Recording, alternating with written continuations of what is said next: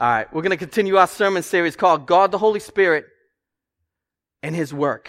Today, I want you to really narrow in on what gifts has God the Holy Spirit given you to use for the glory of His name and advancement of the gospel? What gifts has He set afire in your heart? What has He given you? How has He made you? How has He shaped you? How has He ordained every part of your life to use you for the kingdom of God in His local church so all of us come together to magnify and glorify the name of Jesus? You know, I, um, want to ask you these few questions. You hear it, don't you? You hear it. I want to ask you these few questions. And you give me an amen only if you really believe it. We don't want to get religious in here, so don't be giving us religious amens. If you really believe this, I want you to give an amen. How many people believe that God, through Restoration Road, is going to pack this place out and change many lives for the glory of Jesus? How many people believe that it's going to spill over and we're going to plant churches in towns and towns around here? How does that happen? How does that happen? How are we going to get there? Because God is always good. God is always the same. Like people say, it's going to be a great service today. Only thing that changes our affections towards the same God with the same mercy and the same grace, right? God's not changing. He's still good. He still died on the cross. He still loves you. He shows you mercy every day. Only things that change is our, our, our affection stirred for the living God. That's the only thing that's changing. He's the same. So let me ask you this. We are going to get there. Listen this carefully. When we all use the gifts that God has given us, God the Holy Spirit in unison as one to glorify the one and only God. Amen? That's how we're going to get there. It doesn't just happen magically one day. It doesn't happen like they say, if someone's poor, don't pray for them to get food. Give them food. If the church needs to grow, don't pray that it grows. Share the gospel. Use your gift. Change your town, change your city, change your workplace. Please hear this today, because some of you have gifts that God the Holy Spirit has given you in the land null and void inside of you. It's either you, you wrongly don't know how to identify it, or the enemies just totally crushed you so you're not using your gifts, or you're just lazy. Can I get an amen on that? Wow, I'm getting rowdy up here. I've already asked for 18 amens. I apologize. When I was young, I was about 19 years old. I shared the story with you, but I thought it was applicable today. And I'm not making light of this. I'm just telling you what my lifestyle was. And a few of my friends will attest to it. Our goal in the summer of 97, my senior year of high school, this is such a vain goal, was to have a cake party every day for the whole summer of 97. I gave my life to this. Do you understand me? I just needed an ironed white t shirt, fresh shorts, sneakers. And I'm talking, there was a point where I was sacrificed. I didn't even want to go out. And people would keep me accountable, just driving by like, we're going to do it. We're going to do it. Let me tell you, by the end of summer of 97, I felt empty. I was sitting there, and I think it was the last one. We had been in 120 consecutive cake parties. It doesn't fill the soul.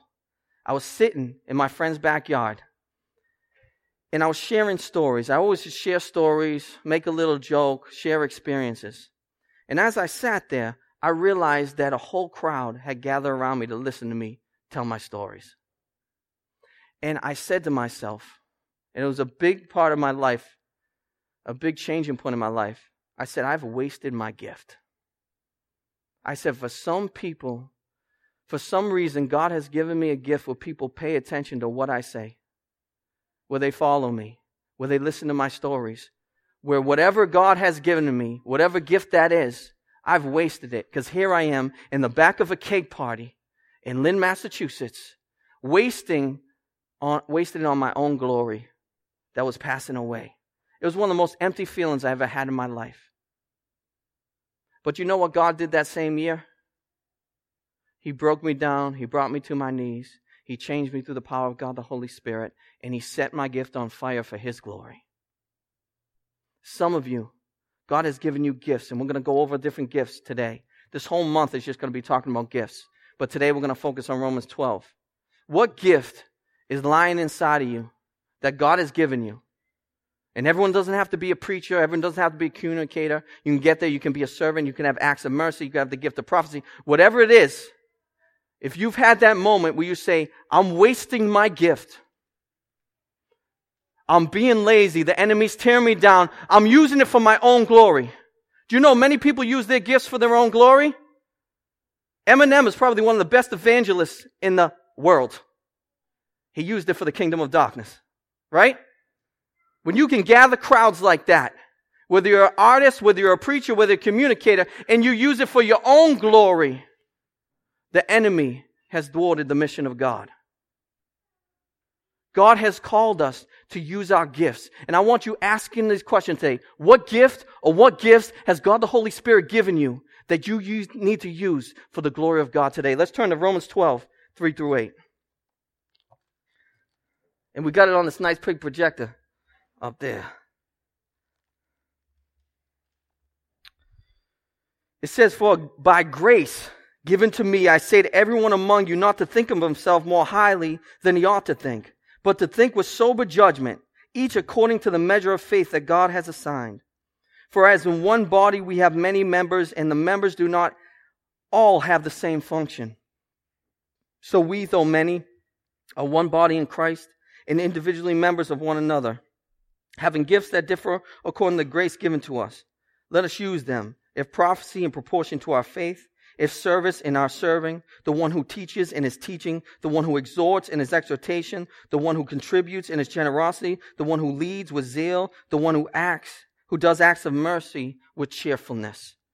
So first, I want to say, what is the apostle Paul saying right out the gate? Don't think highly of yourself if you have a gift.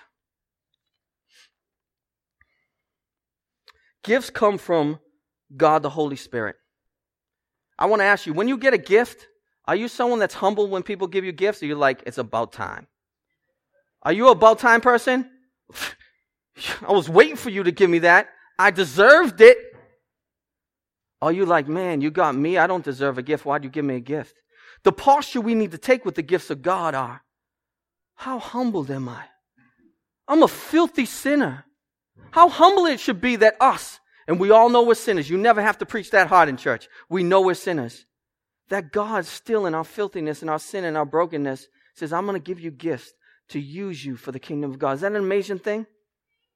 That should break our hearts. I remember there was a successful priest and people used to flock to his church and no one could figure out why so many people came to his church.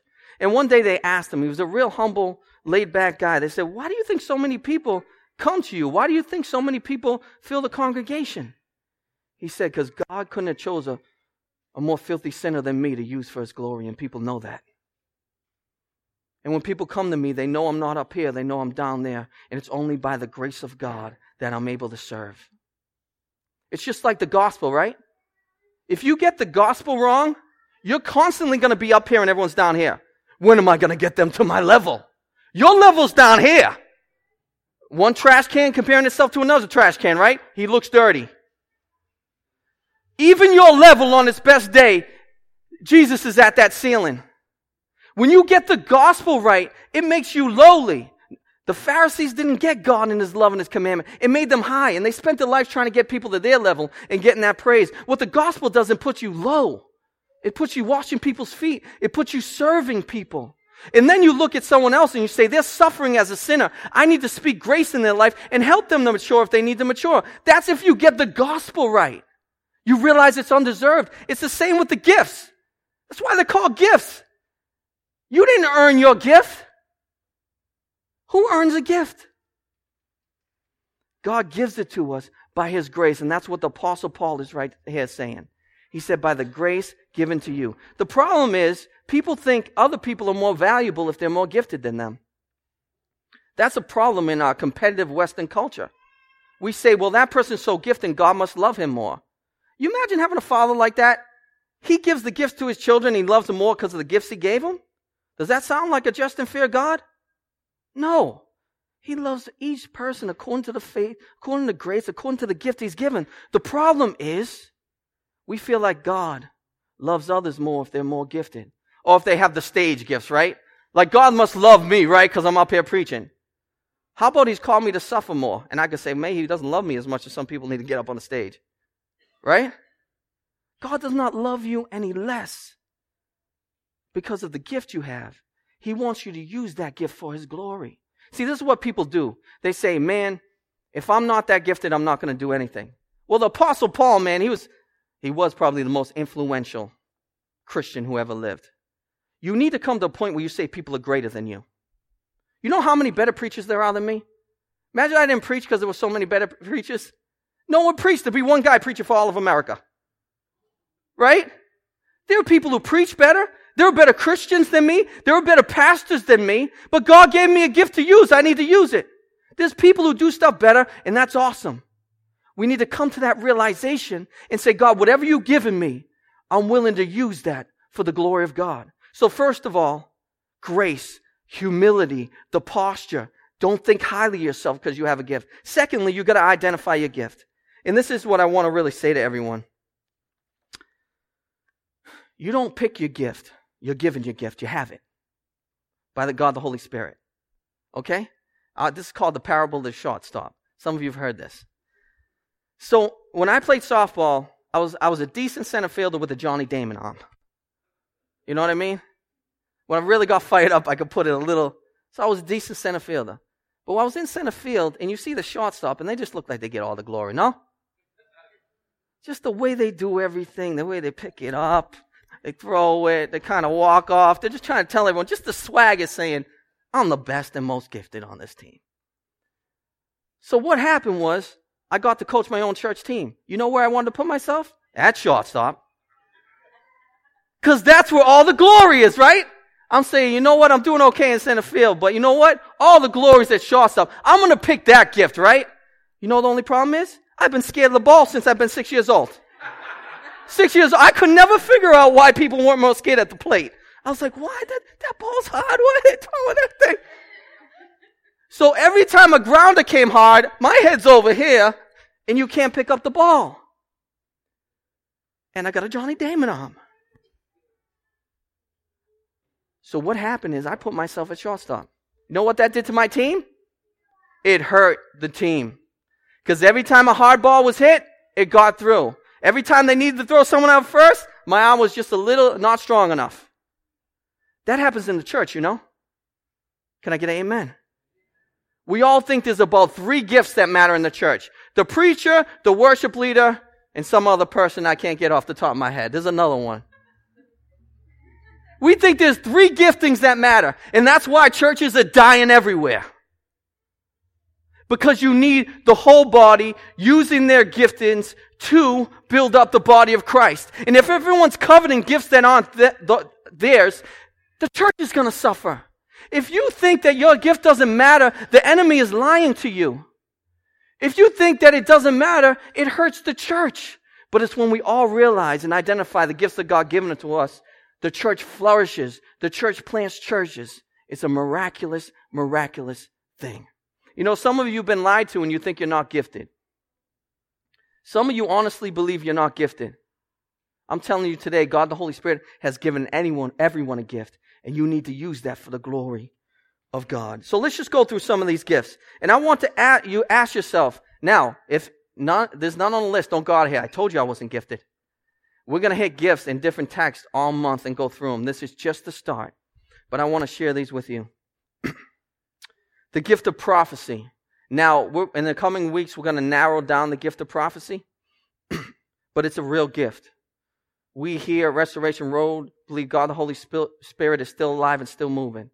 But I want to share with you a, a short example of the gift of prophecy and how it helps the church. And in the coming weeks, we'll really narrow down that gift by itself. so, this is kind of, to me, it's just uh, shows me that God's for Restoration Road. About 10 years ago, I was 27 years old. I shared this with some of you already. I was 27 years old and I wanted to go full time in ministry. And I was working electrical. And I, I felt like I've put my last exhaust fan in. I'm not showing up in another house and going in another person's bathroom and putting another exhaust fan. So I said, God, I want to go full time right now. And I prayed to God and I prayed and I was, had to work on my heart. All of a sudden, in the next week or two, I forget exactly when it happened, I had what I would call a prophetic dream. And this doesn't happen every day, every week. That doesn't, it's not every week. And there's a difference between eating too late and having crazy dreams, or being anxious about something and you're dreaming about it, and you know when God the Holy Spirit gives you a dream. I had a dream that when I was 37 years old, I'd go full time. God hit that nail on the head. I had a dream when I was 37 years old, we'd be moving into Greenwood Union Church a decade ago, and three churches would be meeting here. I told, I was accountable about it. I told the pastors, I told my wife, and my wife gave me the best example of what you say someone who says they're prophesying. Said, either you're hearing from God or you're silly. That's really what people say. Because I don't think even people, because prophecy is accurate. So if you're batting 200 on prophecy, you're not, you're not really understanding the gift. Right? But that's how prophecy should be. It should be accountable. And if you don't get it, I, I think 90% of people don't have devious um, motives. They're just silly. They're just silly. And they need to be trained and matured in the gift if they even have it. But God spoke to me, and that helped God the Holy Spirit lead us to this place. Is that unbelievable? A decade. So I needed God to speak to me in that kind of prophetic dream in order for the good of this church. Because to be honest, I was looking at retail places. I was looking, I'll put us in the Ritz Carlton. You know how we roll. I love old historic New England churches, but I want to go where God calls me. And when you know God has called you and He tells you a decade before, it puts fire in your bones. Amen? And so that's the gift of prophecy. And we'll narrow it down the future because that can get out of control when it's not used rightly and with maturity and with accountability. Okay? Service. So I want to ask first do you have the gift of prophecy? Has God ever spoken to you, not just a dream, where you feel God speaking something to your heart, you've had accountability about it, and it's happened, you feel God the Holy Spirit's leading you that way? I want you to ask that yourself that question. Secondly, do you have the gift of service? Man, my heart was so blessed. You know, I'm torn as a pastor because when you have a congregation, you're like, man, so many more people need to serve. But at the same time, you're like, wow, people are serving. So when we were serving this week, we went nonstop. People were in fifth gear, just serving God, getting this church ready. We moved all of Nazareth to Greenwood in one night. It was bananas. There was baptisms on people's heads. People were throwing stuff in. It was crazy. But you know that God sent so many servants to help us. And I just want to, none of these people want to be recognized. But I want to recognize them because they help shaping a servant culture at Restoration Road. You know, Michaela, she didn't want it. She already gave me one of these. Here we go. Michaela couldn't make it the first night. We're down there painting. And somehow Natalie says, forget how it went down, but Natalie says, I knew Michaela would make it down here somehow. I said, if she can't serve, she's going to do something. Next thing you know, I hear Michaela's voice, and someone says, Imagine if Michaela bring food. Michaela walks in with six subs. Says, Listen, I couldn't help, but I can bring the sustenance. I want to serve you. They were nice cold cuts in the sub. She was serving to the glory of God. And I said, wow, that's what builds the church. Paul and Amber, they're just workers. They don't want me to do it, but they're workers, and we need workers in the church. We were painting, and before they came down, I said, we're putting them in the big room because they're no joke. They're no joke. It's like a partnership, a team. They come in, it's almost like they've been doing it for years. They're throwing drawers out, they're rolling stuff. I look, two hours later, the room's done. I'm like, thank God for people who have servant heart. And they helped us move too. Amber's walking in with the guys with tables on her neck. Like, what's going on? Because people, we need people serving. Dennis, Dennis is a servant. Now he gets wild. He gets wild. He put Mobb Deep on, and I say, You can't put Mobb Deep on in the church. Shut up. Like, he gets wild, but he's a servant. He was here every single night, including the move. And I thank God for people like him. Jeff, there's so many grace graces going back and forth.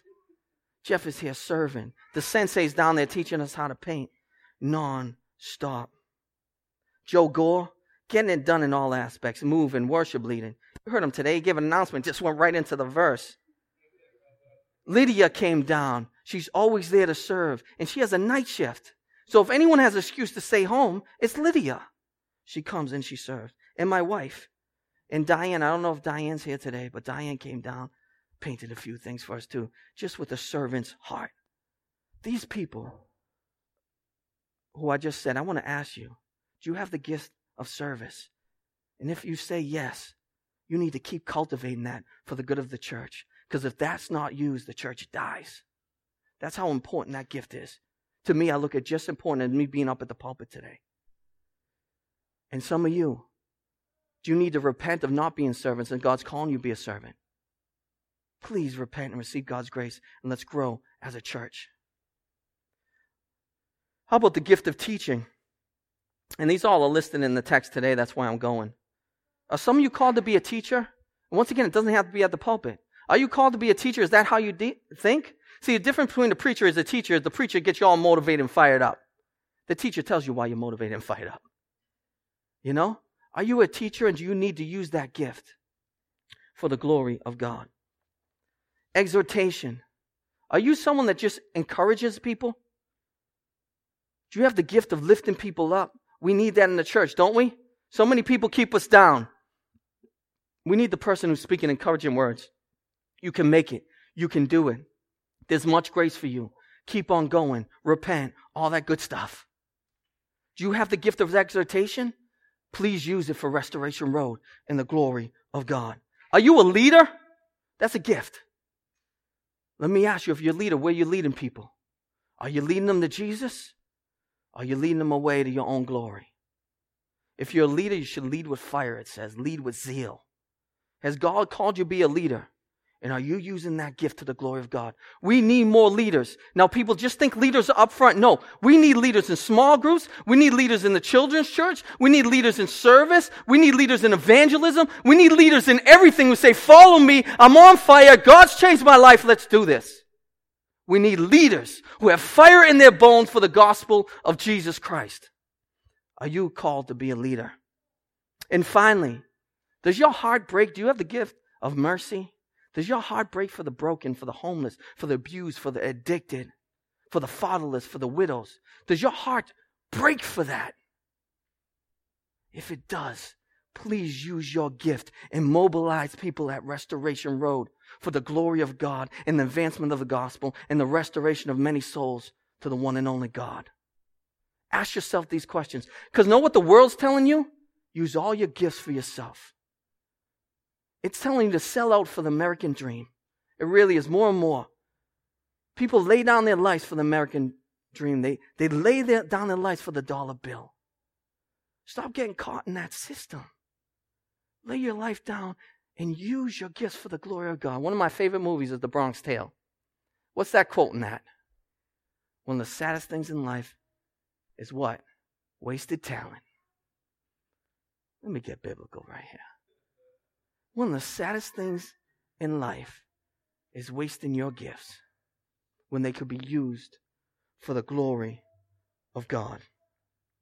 And I want you to say, if you just, some set on fire in your heart and you said, I have that gift. Will you share that with me and Pastor Dave? One of the biggest growth of our times of growing of our church is when everyone sent me an email what they were gifted in and started acting in it like a year ago. We saw a tremendous jump in the growth and the advancement of the gospel in this church. Please use your gift for that. Because Paul compares it to we're all members of one body. And just like your body, if something goes wrong with your body, it messes up the whole system. It doesn't matter how small it is. I got my ear blocked like three weeks ago. I just pushed in and my ear got blocked. I was like, what just happened? No left ear use. It ruined my whole week. And you would say, who needs a left ear? I was, poor Joe, we're at the gym on the treadmill. I'm yelling at him because I can't hear him on that side. Even with talking a little bit, I couldn't, I wasn't enunciating all my words. Even the smallest thing in your body, when it doesn't function right, throws off the whole system. If someone doesn't serve who has the gift of service in this church, it throws off the whole church. If someone who has the gift of mercy doesn't mobilize people for mercy, it throws off the whole church. That's how I want you guys to think so deeply about this. And I wrote this down, and please listen to this. If you are called to be the hands of this church, and you do not answer the calling with your gifting, then we will not reach the things that we're supposed to grab onto. If you are called to be the legs of this church, and you don't use your strength to carry us where we need to get, we will not get there. If you are called to be the heart of mercy of this church and you do not use your gift to reach the broken, then the broken will not be reached through Restoration Road We need your gifts that God the Holy Spirit has given you. Some of you, the enemy is having his way with you. Some of you have the gift of communication, and the enemy has made you lazy and caught you up in so much sin that you can't even use it for the good of Restoration Road. Some of you have the gift of compassion and mercy, and you're so selfish because the enemy has tempted you with the things of this world that you're not using your gift and we're not reaching as many people who should be reaching with mercy. I see men all the time, all the time, waste the gifts that God has given them because the enemy has crushed them with the things of this world and condemnation and tempted them away by their own desires. I see some of the best preachers world on the, on the corner, like I was driving through some of them, but like a year ago. And this dude was waiting to get picked up for a job. And there was like 20 dudes out there. And he was just preaching. He wasn't preaching the gospel, but he was just preaching about what happened last night. And people were sitting there just like, amen, amen. That dude needs to get up, work hard, and use his gift for the local church he's called to. And that will change everything. We need to use our gifts. If the enemy is keeping you at bay, repent of that sin the gospel can overcome and use your gifts for the glory of God. And I'll end in this story. It can be scary using your gifts. It can be real scary.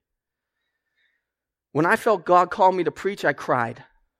I cried in my room alone because I'm petrified being in front of people. You get called to preach, I don't want to be in front of people. A lot of people would rather be put in a casket than get in front of people and preach. That was me.